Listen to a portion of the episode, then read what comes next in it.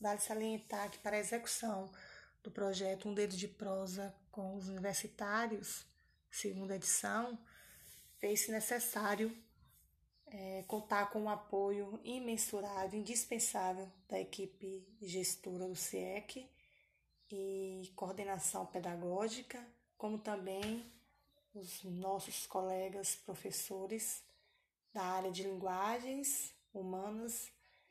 e exatas. É, também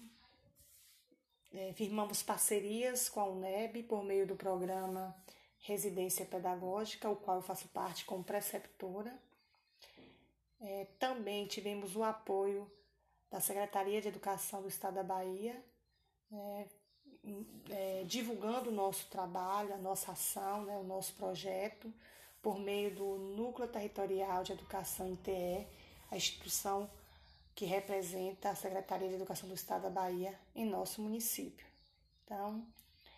é, vale lembrar que toda essa ação é fruto de um trabalho coletivo. É, contei também, contamos também com o apoio